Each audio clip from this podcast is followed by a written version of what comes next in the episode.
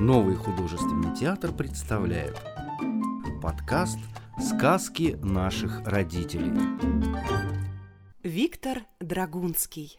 Расскажите мне про Сингапур. Мы с папой поехали в воскресенье в гости к родным.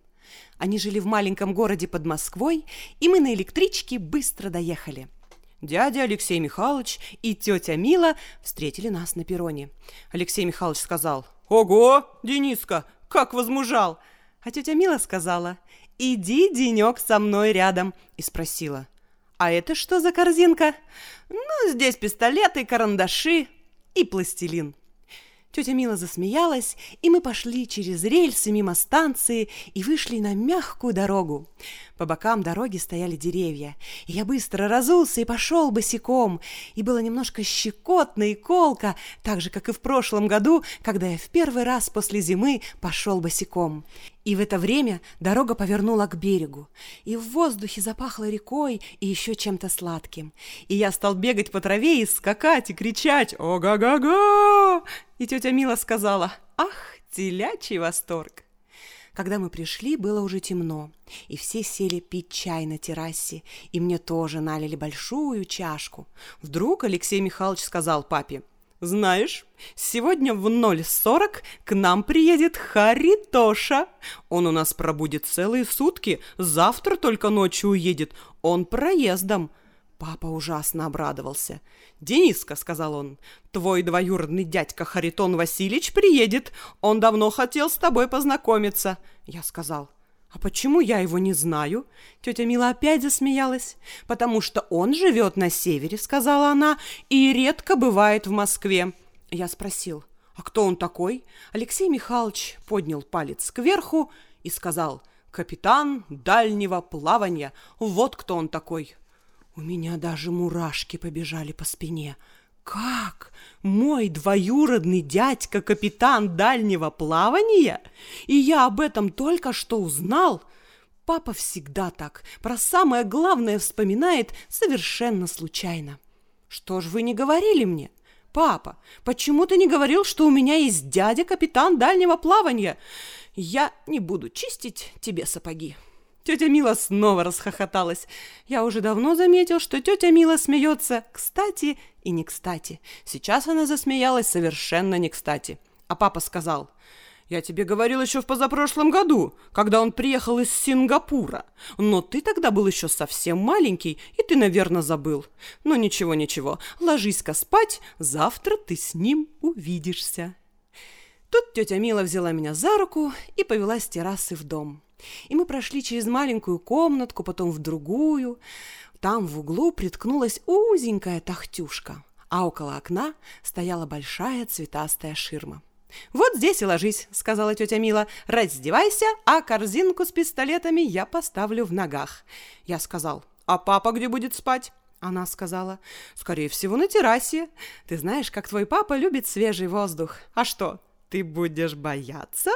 Я сказал, и нисколько разделся и лег. Тетя Мила сказала, «Спи спокойно, мы тут рядом». И ушла.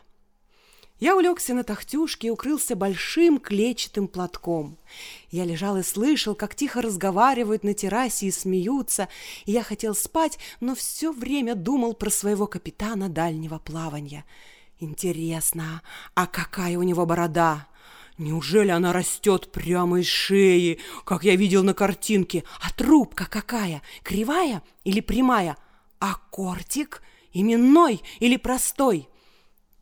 Капитанов дальнего плавания часто награждают именными кортиками за проявленную смелость. Конечно, они ведь во время своих рейсов каждый день наскакивают на айсберги или встречают огромных китов и белых медведей или спасают людей с терпящих бедствия кораблей. Ясно, что тут надо проявлять смелость, иначе сам пропадешь со своими матросами вместе, да еще и корабль погубишь. А если такой корабль, как атомный ледокол Ленин, погубить жалко, небось. А вообще-то говоря, капитаны дальнего плавания не обязательно ездят только на север. Есть такие, которые в Африке бывают, и у них на корабле живут обезьянки и мангусты, которые уничтожают змей. Я про это читал в книжке. Вот мой капитан дальнего плавания, он в позапрошлом году приехал из Сингапура. Какое удивительное слово «Сингапур». Я обязательно спрошу дядю рассказать мне про Сингапур. А какие там люди, какие там дети, какие лодки, какие паруса, обязательно попрошу рассказать. И я так долго-долго думал и незаметно уснул. А в середине ночи я проснулся от страшного рычания – это, наверное, какая-то собака забралась в комнату, учуяла, что я здесь сплю, и это ей не понравилось. Она рычала страшным образом откуда-то из-под ширмы, и мне казалось, что в темноте я вижу ее наморщенный нос и оскаленные белые зубы. Я хотел позвать папу, но вспомнил, что он спит далеко на террасе, и я подумал, что ведь я никогда не боялся собак, и теперь нечего трусить. Все-таки мне уже скоро восемь. Я крикнул — Туба! Туба! Спать!» Собака сразу замолчала. Я лежал в темноте с открытыми глазами. В окошко ничего не было видно, только чуть виднелась одна ветка. Она была похожа на верблюда, как будто он стоит на задних лапах и служит. Я поставил одеяло козырьком перед глазами, чтобы не видеть этого верблюда, и стал повторять таблицу умножения на семь. От этого я всегда очень быстро засыпаю. И верно, не успел я дойти до семью семь, как у меня в голове все закачалось, и я почти уснул. Но в это время в углу за ширмой собака, которая, наверное, тоже не спала, Опять зарычала. Да как? В сто раз страшнее, чем в первый раз. У меня даже внутри что-то ёкнуло, но все-таки я закричал «Туба! Лежать! Спать сейчас же!» Она опять на чуточку притихла.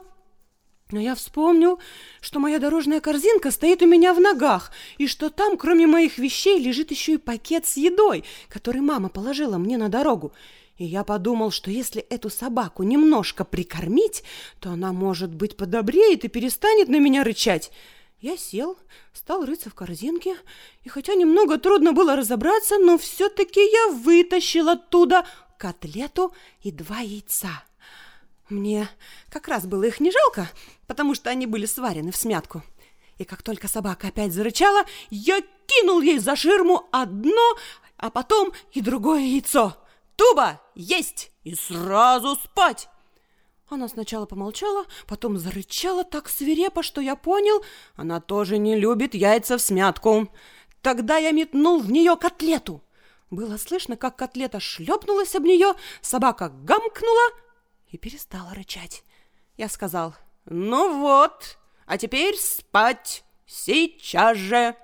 Собака уже не рычала, а только сопела. Я укрылся поплотнее и уснул. Утром я вскочил от яркого солнца и побежал в одних трусиках на террасу. Папа, Алексей Михайлович и тетя Мила сидели за столом. На столе была белая скатерть и полная тарелка красной редиски. Это было очень красиво, и все были такие умытые, такие свежие, что мне сразу стало весело, и я побежал во двор умываться. Умывальник висел с другой стороны дома, где не было солнца. Там было холодно, и кора у дерева была такая прохладная. Из умывальника лилась студеная вода. Она была голубого цвета, и я там долго плескался и совсем озяб. А потом побежал завтракать. Я сел за стол и стал хрустеть редиской, заедая ее черным хлебом, и солить, и славно мне было, и так бы хрустел я целый день, но потом я вдруг вспомнил самое главное. Я сказал, «Так, а где капитан дальнего плавания? Неужели вы меня обманули?» Тетя Мила рассмеялась. Алексей Михайлович сказал, «Эх ты, всю ночь проспал с ним рядом и не заметил. Ну ладно, сейчас я его приведу, а то он проспит весь день. Устал с дороги». Но в это время на террасу вышел высоченный человек с красным лицом и зелеными глазами. Он был в пижаме, никакой бороды на нем не было. Он подошел к столу и сказал ужасным басом. «Ха! Доброе утро! А это кто? Неужели Денис?» У него было столько голоса, что я даже удивился, где он у него помещается. Папа сказал, да, эти сто граммов веснушек – это и есть Денис, только и всего. Познакомьтесь, Денис, вот твой долгожданный капитан. Я сразу встал, капитан сказал «Здорово!» и протянул мне руку. Она была твердая, как доска. Капитан был очень симпатичный, ну уж очень страшный был у него голос. И потом, где же кортик? Пижама какая-то, а трубка где? Да все равно уж прямая или кривая, ну хоть какая-нибудь. Ну не было никакой. Ну как спал, Харитоша? Спросила тетя Мила. Плохо, сказал капитан. Не знаю, в чем дело. Всю ночь на меня кто-то кричал. Только понимаете ли, начну засыпать, как этот кто-то кричит «Спать, спать, сейчас же!» А я от этого только просыпаюсь. Потом усталость берет свое, и все-таки пять дней в пути, глаза слепаются, и я опять начинаю дремать, проваливаюсь, понимаете ли, в сон, и опять крик «Спать! Лежать!» А потом продукты, яйца, что ли, повалились. По-моему, я во сне слышал даже запах котлет. И еще мне сквозь сон слышались какие-то непонятные слова. Не то куш, не то апорт. «Туба!» — сказал я. «Туба, а не апорт, потому что я думал, там собака. Кто-то так рычал?» «Я не рычал. Я, наверное, храпел!» Это было ужасно. Я понял, что капитан никогда не подружится со мной. Я встал и вытянул руки по швам. Я сказал, товарищ капитан, это было очень похоже на рычание, и я, наверное, немножко испугался. Капитан сказал, вольно, садись. Я сел за стол и почувствовал, что у меня в глазах как будто песку насыпано. Так колет, и я вообще не могу смотреть на капитана. И мы все долго молчали.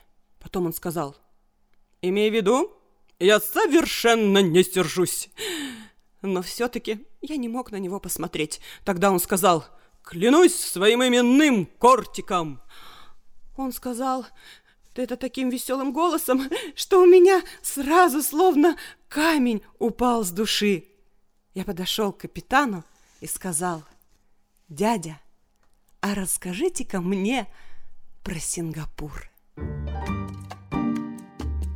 Другие выпуски подкаста ищите в популярных библиотеках подкастов по поисковому запросу «Сказки на день», а также в социальных сетях в группах Нового художественного театра, где найдете еще много чего интересного.